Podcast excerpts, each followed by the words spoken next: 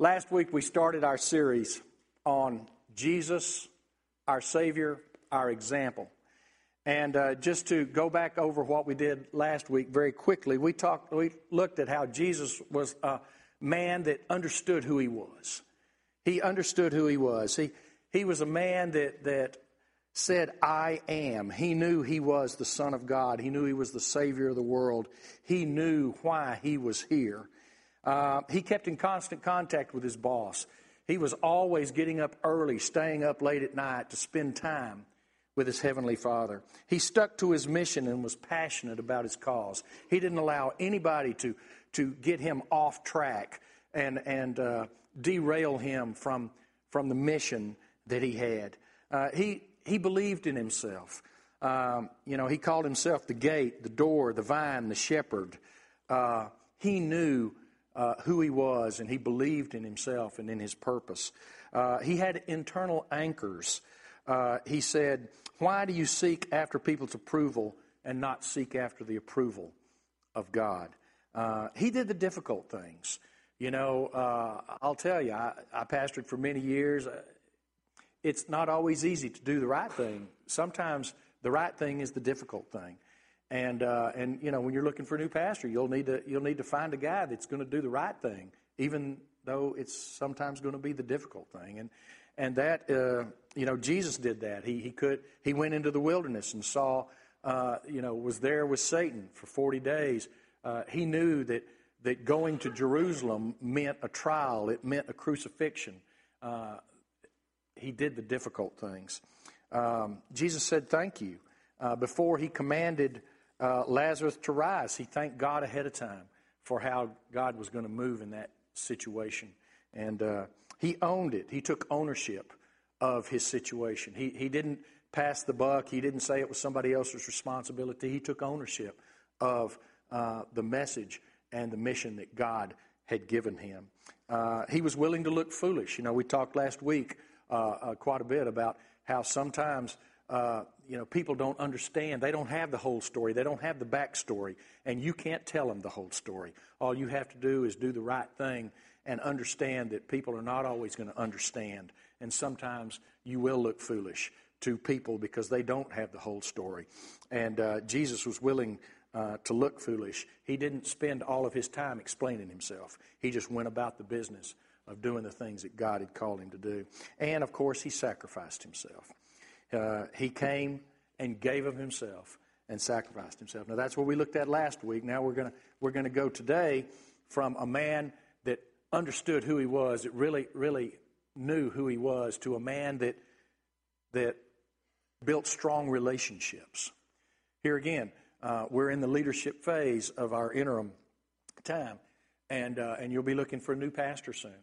And and one of the things that that this new guy really needs to be able to do is build strong relationships. Uh, since I've been here, Dave, that's one of the you know people love you because you built relationships, and and there are people though that that that want to pastor churches. You need to understand this. There are people that want to pastor churches that that want to do X, Y, and Z, but they don't want to build relationships with people, and you want to stay away from those guys. You, you want you want to be uh, you know call somebody that, that's going to that's going to love you and engage in your life and, and be a part of your life and let you be a part of their life. And so today we're going to look very quickly at how Jesus was a man that built strong uh, relationships. Number one, Jesus gave his followers a vision of something larger than themselves. You ever thought about that? He gave his followers a vision of something larger than themselves. He says, Follow me, and I will make you fishers of men. I will make you fishers of men. Uh, where there is no vision, the Bible says the people perish. Did you know study after study after study shows that that young people in our world today, however you want to label them, okay, young people, young adults, people younger than me, okay, what they want is they want to be a part of something that's bigger than themselves. They want they want to feel like they're they're a part of something that really matters something that, that's, that, that they can't do by themselves. And so Jesus gave his followers a vision of something larger than themselves, something that, that they couldn't do by themselves. But he said, Come along, follow me, and we're going to do great things. A vision of something larger than themselves. Number two, notice how Jesus was the kind of guy that said yes. Jesus said yes. Yes, I will come to your wedding. Yes, I will come to your party. Yes, I will come to your house and eat dinner. Yes, I will come and see about your sick daughter. Yes. You see, that was Jesus being a part of those people's lives. Now, what did the religious authorities think about half of that? They didn't like it. He's going to eat at the home of sinners. Oh my goodness. He he my he spends all his time with common fishermen. He he went against the grain there in that society. Jesus didn't care. He he said yes to people that invited him to come. Let me tell you something here again. When you call a pastor, he, he's not going to be able to say yes to everything you ask him to do, okay? Did you hear that? Let me say it again. He's not going to be able to say yes to everything you ask him to do. Okay? In fact, one of the things that I think pastors really get in trouble with today is that they say yes and then they don't follow through. And, and one of the things at, my former pastorate that, that, that they really didn't, some of the people didn't like about me was that if I knew I wasn't going to do it, I wouldn't tell them I was going to do it. They would ask me to do it, and I'd say, no, not going to do that. And it bothered them at first. They, I don't like that. Won't you do that? But I found out that it was better to say no when I wasn't going to do something than to say yes and then not do it. So here again, when you call a new guy and he comes in, he needs to be the kind of guy that's going to say yes a lot. So that, you know, build that relationship with you. But but when he says no, give him some grace on that too. Give him some grace on that too because he can't say yes to everything. He can't say yes to everything. Excuse me. Number three, Jesus empowered women. Did you know that? Jesus empowered women. It's crazy in our world today. People say, oh my goodness, Christianity holds women down. There is nothing that has liberated women in the history of the world more than Christianity. Christianity has liberated women, and Jesus empowered women. No one raised the station of women more than Jesus. You know, think also who did Jesus appear to first? Who were the first evangelists? They were women. He appeared to who? The women that first on the road. And they went back and they told the others. Uh, you know, different churches have different ideas about what people should do and, and you know and, and this gender thing and that gender thing whatever but but understand that that Jesus empowered women and nobody in the history of mankind has lifted the station of women more than Jesus Christ you know uh, ladies I want to tell you if, you if you lived back during the biblical times you would not have liked it you wouldn't like it You've come a long way, baby, to get where you've got to today. Some of you recognize that. Some of you younger people don't. Never mind. It was a cigarette commercial. All right. So he empowered women, right? He empowered women. Uh, you know, he believed in his people. He believed in his people. Now, please don't get me wrong. The only problem with the church is that it's, it's made up of people. Amen? You know? Yeah. And so no church is ever going to be perfect. And, and, and, and Willow Bend is not perfect.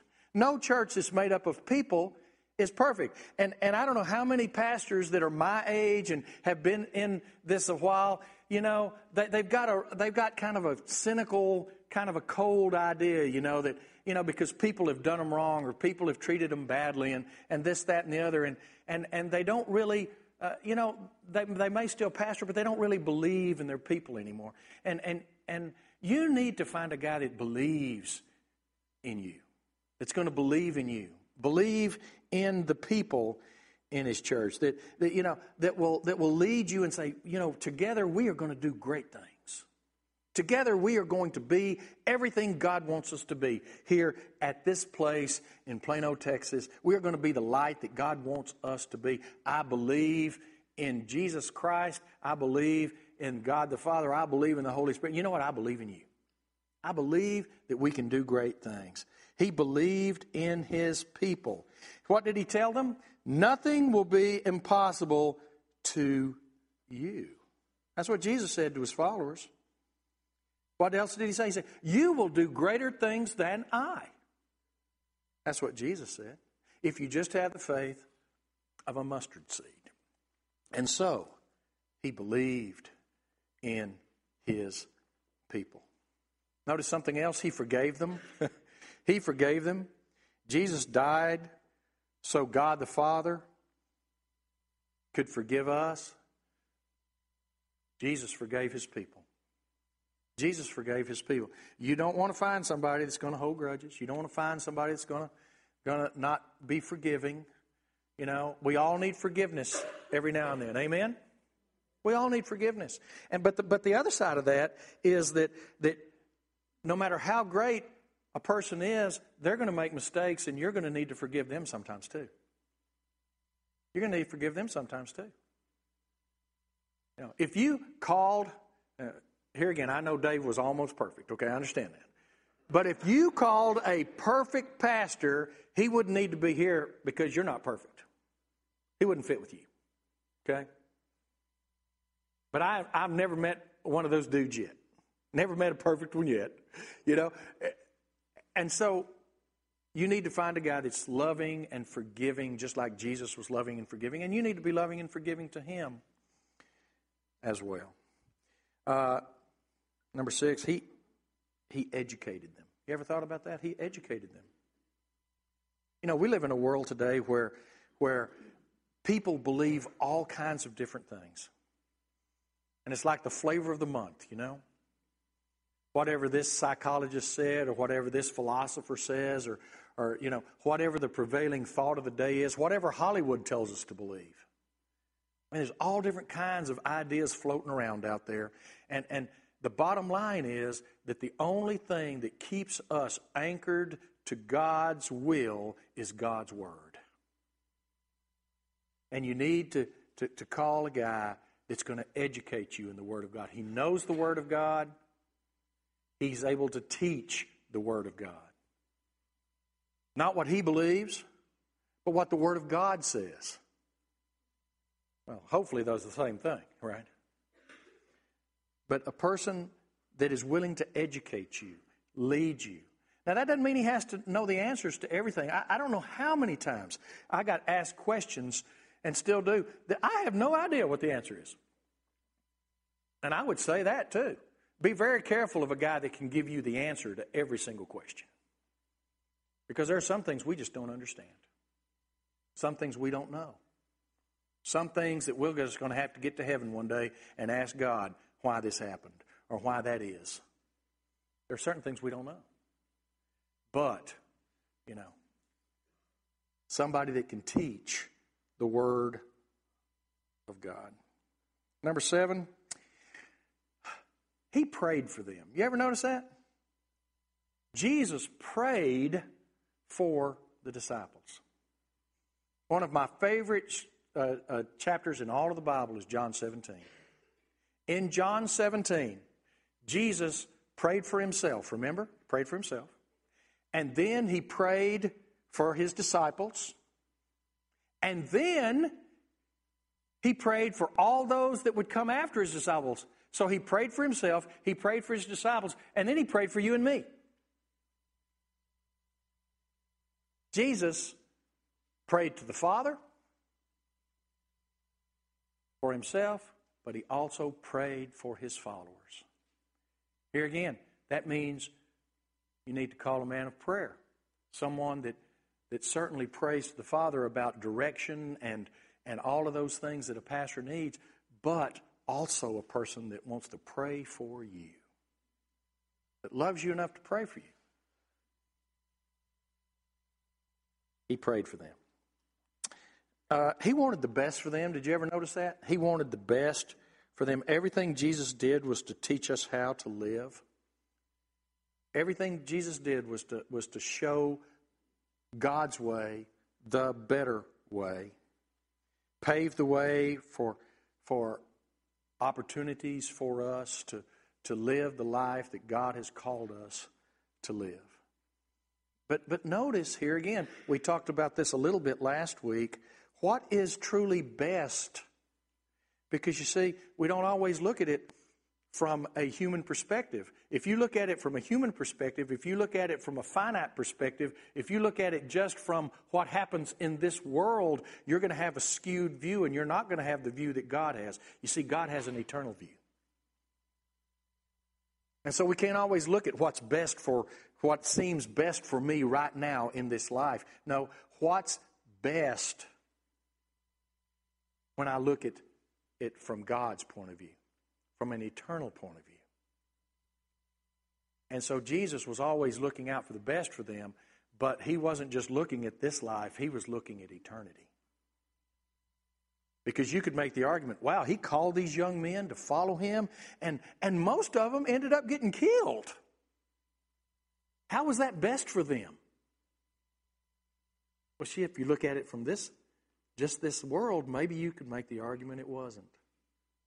But if you look at it from God's point of view, of course it was, because they were doing the will of the Father. They were doing what He wanted them to do. And, and they were securing for themselves a place in heaven. Not that we earn our salvation, I don't mean that. But they were doing what was best, not from this world's point of view, but from God's point of view. Notice Jesus loved them. Jesus loved them. How could Jesus care uh, about rebellious, sinful people like me, like you, like Peter? Well, he did. He did. He, he, you know, Jesus was not an immature person that when somebody hurt him or, or went against him, you know, he, he got mad, he held a grudge, and it just never went away.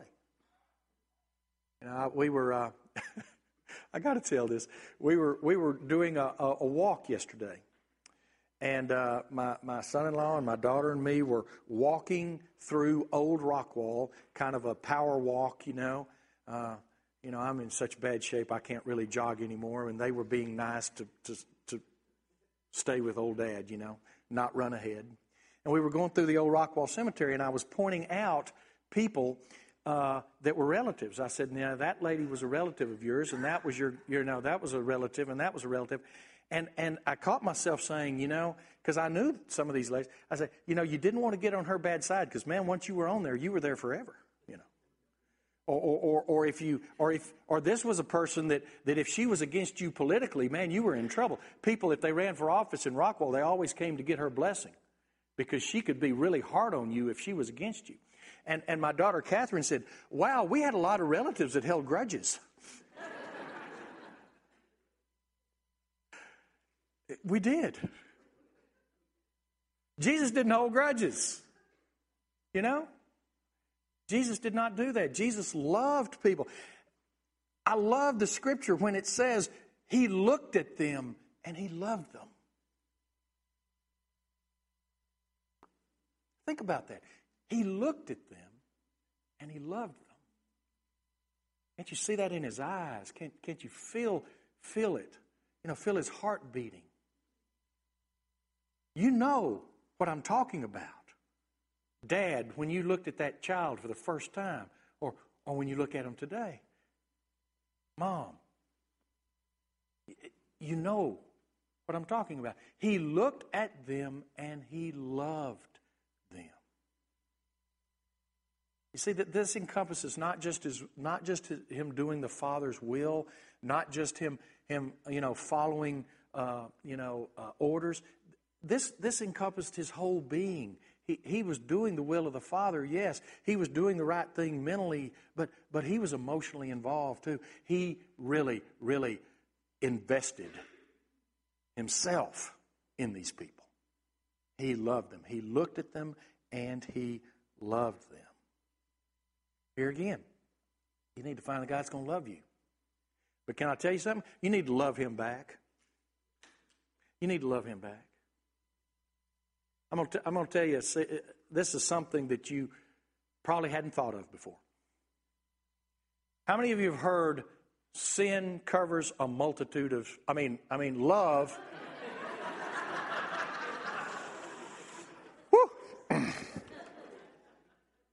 Love covers a multitude of sins. You heard that? Yeah. I'm going to tell you the truth. When I pastored my former church, I was there about 15 years. I don't think quite as long as Dave was here. I mean, yeah. And I could do something that people didn't like. But if I had a relationship with them and they loved me, that love covered that. You hear what I'm saying? If I didn't have a relationship with them, it didn't tend to cover it as much. Okay? I can think, you know, as, as a, in my job with the Baptist General Convention of Texas, I go around and I see churches and I and I talk to pastors, and that's my job, kind of, kind of in some ways, to be a pastor to pastors nowadays. And and and I, I can think of it, one church right off the top of my head, and there's a young man there, and and he's a nice guy, and he's a young guy, and and he's a smart guy, and and and he's got everything going for him, uh, except he came in and he made some decisions really early in his ministry before people got to know him and before, before they got to love him. And he's got problems now. And I was visiting with him not long ago, and, and he said, What, what would you have done different? I, he said, Do you think the decisions I made were bad decisions? I said, No, I think they were good decisions. I, I don't have any problem with your decisions. You just did it way, way, way too fast. Because you see, those people don't know you well enough yet. They don't trust you. They don't love you well enough yet. And quite honestly, you haven't loved them long enough. You see what I'm saying? When you have a love relationship with somebody, you overlook a lot. Uh, here again, parents, you overlook a lot with your kids? Well, some of you say, oh, you know, my kids are perfect, right? My kids are sitting here, they would tell you that, that they're perfect. But no, when you love somebody, those things just seem to melt away. They're not important. But when you don't love somebody, every little thing can be a burr in your saddle. Amen? Every little thing can bother you. And so it's really, really important that you call a guy that's going to love you and that you can love him back. And finally, we all know that Jesus cared so much about his relationship with his disciples, his relationship with, with us, that he did the only thing that he could to ensure our salvation and us being right with the Father. He died for us, and now he lives for us. And that's what the Christian life is all about. It's about dying to yourself, and it's about taking up the cross and following Jesus.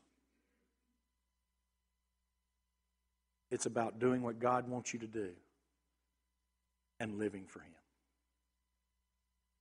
And so today, as we talk about these, these uh, characteristics and how Jesus was uh, a man of strong relationships, I, I want to, to to mention these things because, because I think these things are important in your next pastor. But I also want to mention them because if they are things that Jesus did, there are things that all of us should do too. Amen? And so it's not just a challenge to look for the right person, it's a challenge to also embrace these characteristics and and be people that build strong relationships. That, yeah, that's one thing about Willow Bend I've noticed. You guys build strong relationships. You build strong relationships, and that's a great thing. It can be a danger. You know, if you have such strong relationships with this group, you know, then it's hard for somebody to, to break into the group or, you know, somebody come into the group because, you know, I, I remember um, I remember when I first uh, went to Texas A&M as a freshman, and uh, and the BSU director had been there a long, long time. And uh, he was retiring, and he had announced his retirement at the first of the year, so the whole year was like a goodbye to Ron year, okay? Goodbye to Ron year.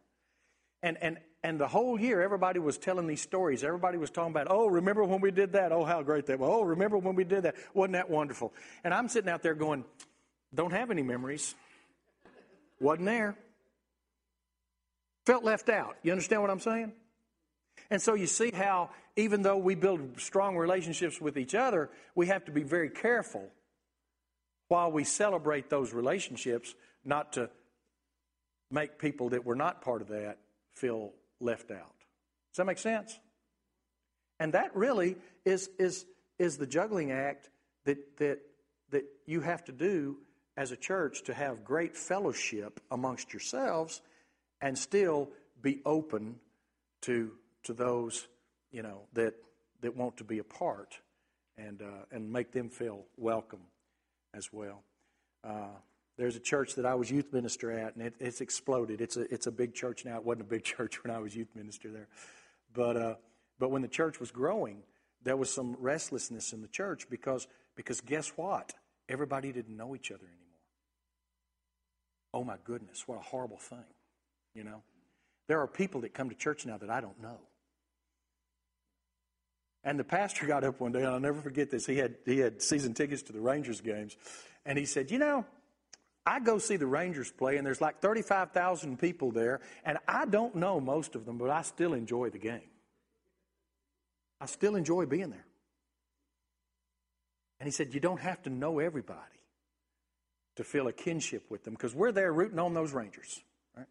He said, How much more a great and wonderful common denominator we have when we come to worship our Lord and Savior. You don't have to know everybody to feel good about that. He also used one other illustration I think is great. He said, he said, when we come to worship, it's like my family sitting down at the table. We sit down at the table after Sunday, and and and we have a guest with us. And do we enjoy each other's company? Yes, we do. And do we talk as a family? Yes. And we enjoy and we love each other, but we never, ever, ever lose sight of the fact that we have a visitor at the table with us. We never forget that there's someone there with us. And here again, that's another tension that a growing church has to do. You have to enjoy that fellowship amongst yourselves, but you never forget that there are people there that you're welcoming in for the very first time. So, Jesus Christ, He gave them a vision of something larger than themselves. He said yes. He empowered women. He believed in his people. He forgave them. He educated them. He prayed for them. He wanted the best for them. He loved them. And he died for them. And now he lives for them. Characteristics of Christ that you need to look for in your next pastor. Characteristics that you need to embrace as a follower of Jesus Christ.